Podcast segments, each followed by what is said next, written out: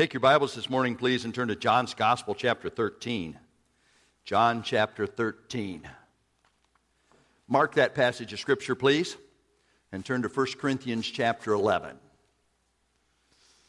John chapter 13, mark that passage, and then turn to 1 Corinthians chapter 11.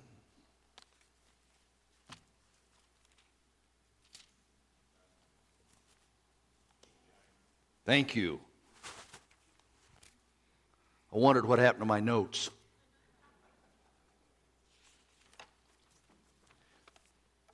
Tomorrow we will celebrate Memorial Day. And we know that freedom is not free. I don't know whether you're aware of it or not, but tomorrow is the 150th anniversary of the first Memorial Day celebration.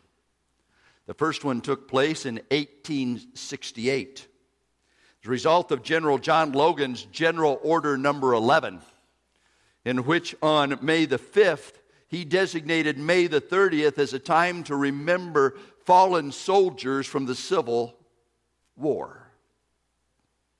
The first state to pick it up was the state of New York, which celebrated in 1873 the memories of those who had fallen in that great cause. It wasn't until after World War I that the focus became all soldiers who had given their lives in all conflicts. And in 1971, the Holiday Act of the United States Congress designated the last Monday in May to be Decoration Day or Memorial Day, a day of celebration.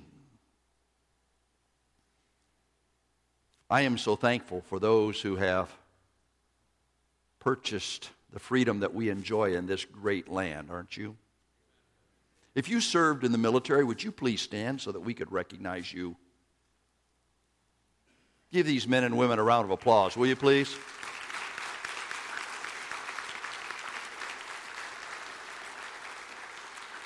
Thank you so much for your service.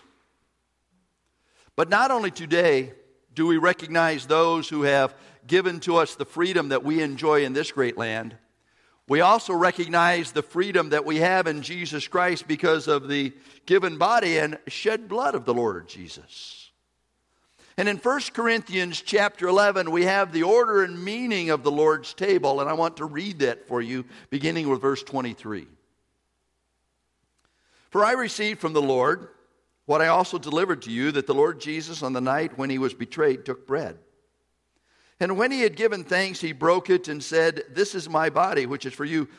Do this, this do in remembrance of me. In the same way, also, he took the cup after supper, saying, This cup is the new covenant in my blood. Do this, this do, as oft as ye drink it in remembrance of me. For as often as ye eat this bread and drink the cup, you proclaim the Lord's death until he comes. Do this. Twice the Lord Jesus reminds us that we are to remember what he has done for us as we celebrate his given body and his shed blood. Do this in remembrance of me. But as I read this passage of Scripture this past week, I, I was struck by the way that Paul identified that night. Paul identifies that night this way on the night in which he was betrayed. Now, you and I know that this was Passover. And Paul could have said, on the night that Israel got freed from Egypt, he took the bread and he took the cup. Paul could have said, on the night that we all gather in Jerusalem to remember the wonder of deliverance that God has given to us, he took the bread and took the cup. Paul could have said, on Passover, we gather with our families. Don't miss the message because it was the blood that was placed on the top post and the side post, and the death angel passed over. Don't forget that Passover. But I think it interesting. Paul identifies this night on the night Jesus was betrayed. Now, you and I understand that betrayal. Judas betrayed the Lord. He sold the Lord for 30 pieces of silver. The scribes and Pharisees came and, adjust, and arrested him. Jesus betrayed the Lord. Peter denied the Lord. Three times in the next few hours, Peter would say, I never knew the man. Then just a few days later, the disciples would deny him because they hid for fear of the Jews. I just think that's interesting. But this morning we want to concentrate on what Jesus said we are to do in remembrance of Him and how that translates into obedience from our lives. Now go back to John chapter 13, will you please? John chapter 13. The Lord Jesus did not leave us to stumble around and try to discover how we are to please Him. But He left us specific in instructions. Peter puts it this way as obedient children, not fashioning yourselves according to your former lust, your ignorance, but as He has called you, be holy in all manner of life. For it's written, Be holy, for I am holy. And Jesus gave us specific instructions about how we are to conduct ourselves how we are to obey him, how we are able to do this because of who he is in our lives. Here in John chapter 13, verse 17, Jesus says this If you know these things, blessed are you if you do them. Now, I don't want to take that out of context. Because the background of that passage of Scripture is Jesus washing the disciples' feet. And Jesus says, The servant is not greater than the Lord.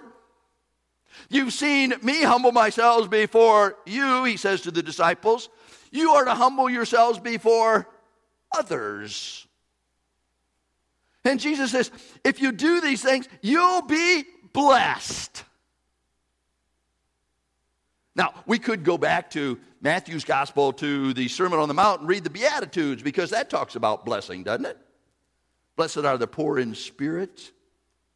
Blessed are those who hunger and thirst after righteousness' sake. Blessed are those who mourn. And then Jesus tells us how we are to respond to those things in our lives.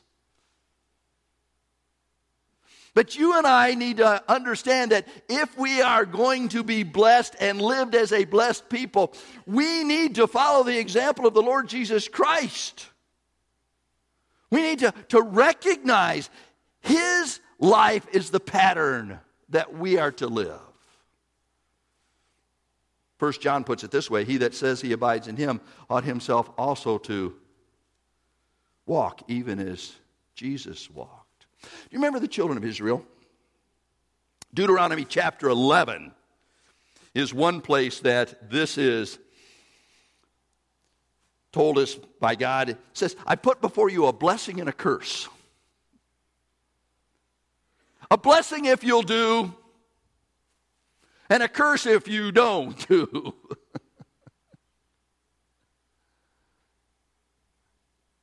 Jesus puts before us a blessing and says, if you'll do these things, specifically humble yourselves and serve others. If you know these things, you're blessed because you do them. You know, there's a real difference between knowing and doing. You ever know to do something and not do it?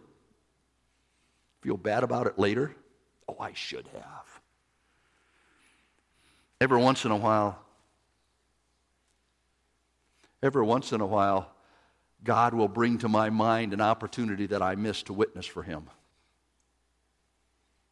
I mean, I'll be around some people who need to know about Jesus, and I won't say anything. I'll just go about my life because I'm too caught up in my own world. And then I'll walk away and I'll think, I should have said something back there. Blessed are you if you do them. You know this song? When we walk with the Lord in the light of His Word, what a glory He sheds on our way. While we do His good will, He abides with us still, and with all who will trust and obey. Trust and obey, for there's no other way to be happy in Jesus. Get it now but to trust and obey. This do in remembrance of me. Obtain a blessing. You'll be blessed if you do these things. Jump over with me, please, to chapter 14 of John's Gospel. John chapter 14. Let me begin with verse 21. Whoever has my commandments and keeps them, he it is who loves me. And he who loves me will be loved by my Father, and I will love him and manifest myself to him.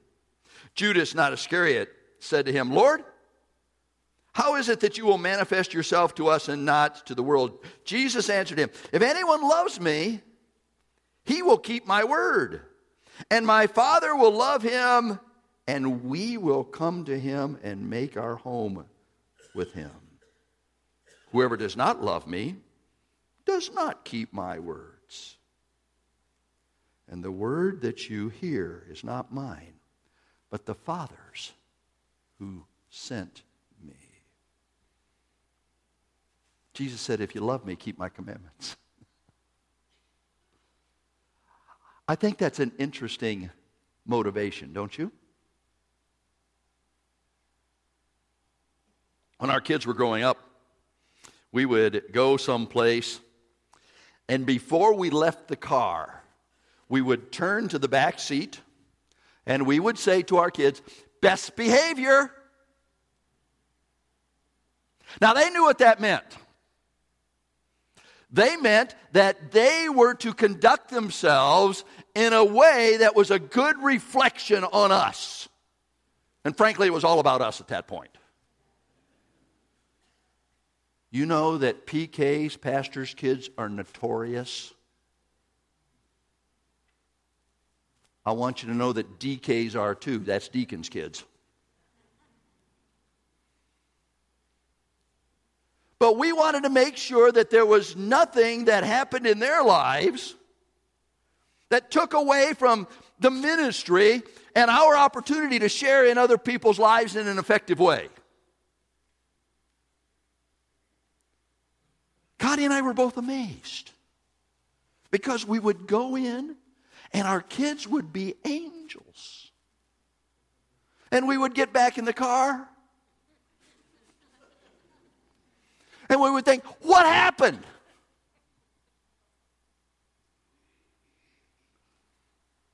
Jesus says, if you love me, think about that motivation. If you love me, keep my commandments. If you love me, follow through with the instructions I have given to you. If you love me, conduct yourself in such a way that your life, my life, is a reflection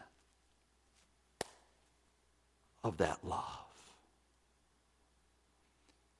You know, there were things, there, there are things that you will do for people you love that you won't do for anybody else.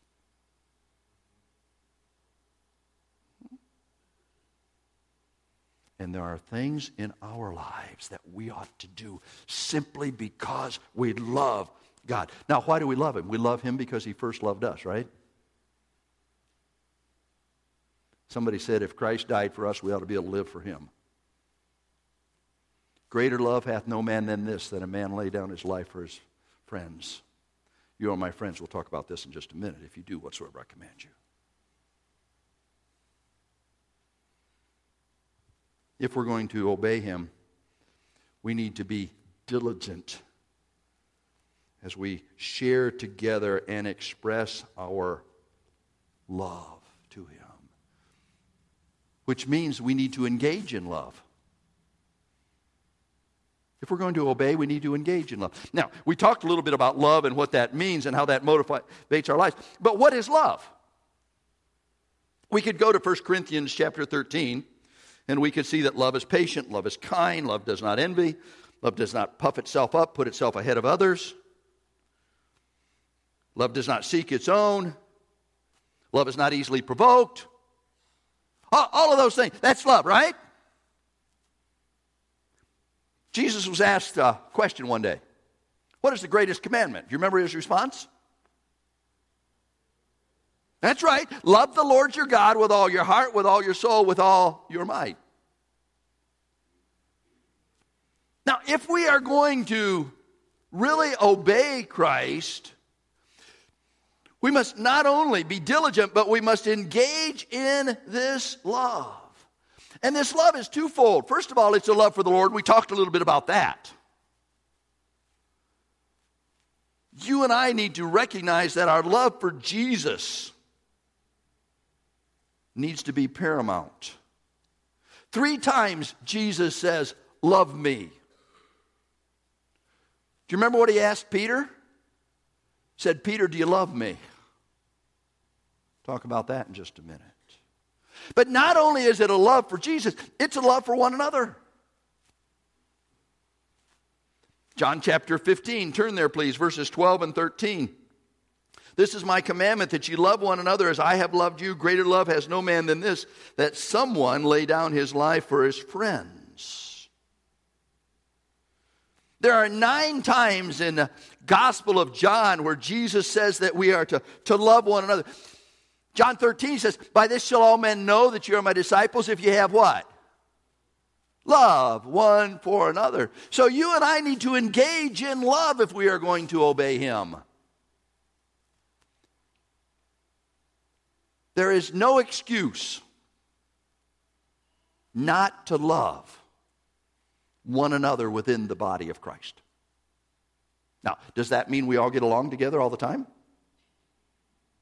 Now, you're smiling. You don't even get, around, get along with your spouses all the time, do you? Uh, truth is, I don't even get along with me all the time. But God has given to us the responsibility to get past those difficulties and to engage in love one with another so that the world sees that we're different. I don't like getting honked at. Do you? I don't like getting honked at when I don't deserve to get honked at. The other day I was driving south of Beckley Road on M66, which is not unusual for me because I live down there. And M66 goes from two lanes and merges into one, right? Right there before Glen Cross, right? I'm minding my own business. I'm merging. But I apparently was not merging fast enough because I got honked at. And it wasn't one of those beep, it was one of those beep.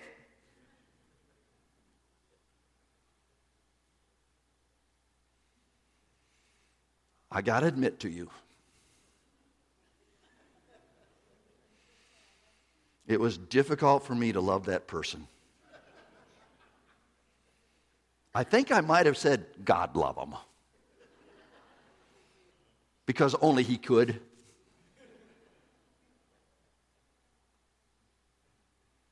You know, it's not unusual for us to get honked at within the body of Christ.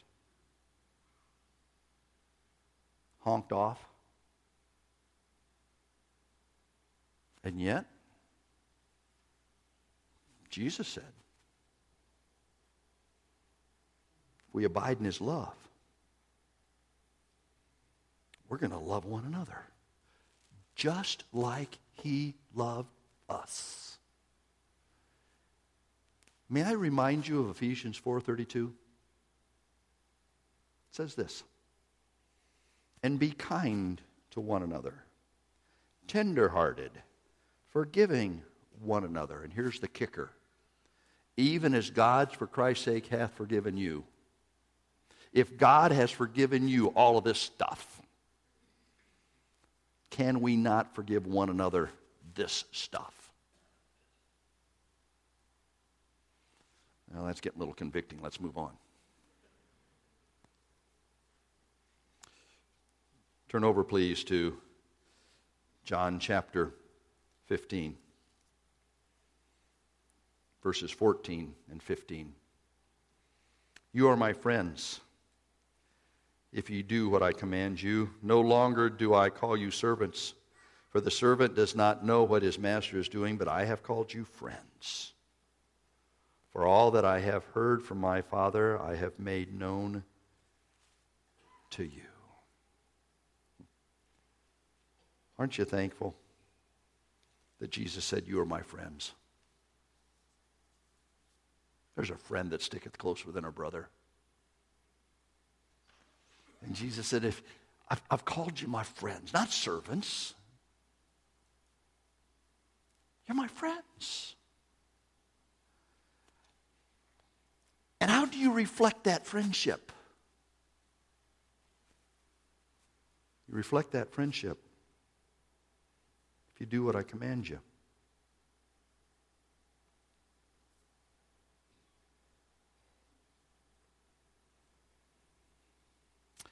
I want to go back to the designation that I pointed out in 1 Corinthians chapter 11 on the night in which he was betrayed.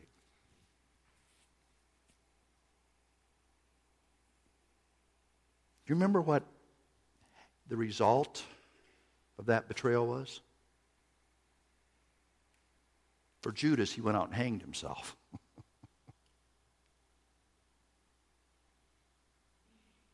For Peter, he said, I love you, Lord. And for the disciples, according to Acts chapter 17, especially Paul and Silas there, but all of the disciples, they turned the world upside down for the cause of Christ. You see, when we celebrate the deliverance that God has given to us, and we understand what it means to obey Him, it affects our lives. We love Him. We turn this world upside down for Him. We recognize what it cost Him because freedom's not free. We have a mission statement. That mission statement says to multiply Christ like disciples who are passionate about their God, obedient to His word, dependent upon Him in prayer, connected to one another, and authentic and relevant in this world. What's it mean to be passionate about our God? It means to walk with our God, doesn't it? Can two walk together be, except they be agreed? What's it mean to be obedient? It means this do as we remember who He is in our lives. And all of that translates into multiplying Christ like disciples who are. None of us can be a Christ like disciple unless we're passionate about our God, agreeing with God. None of us can be Christ like disciples unless we're obedient to his word. This do in remembrance of me. My Jesus, I love of thee, I know thou art mine. For thee all the follies of sin I resign. My gracious Redeemer, my Savior art thou. If ever I love thee, my Jesus, tis now.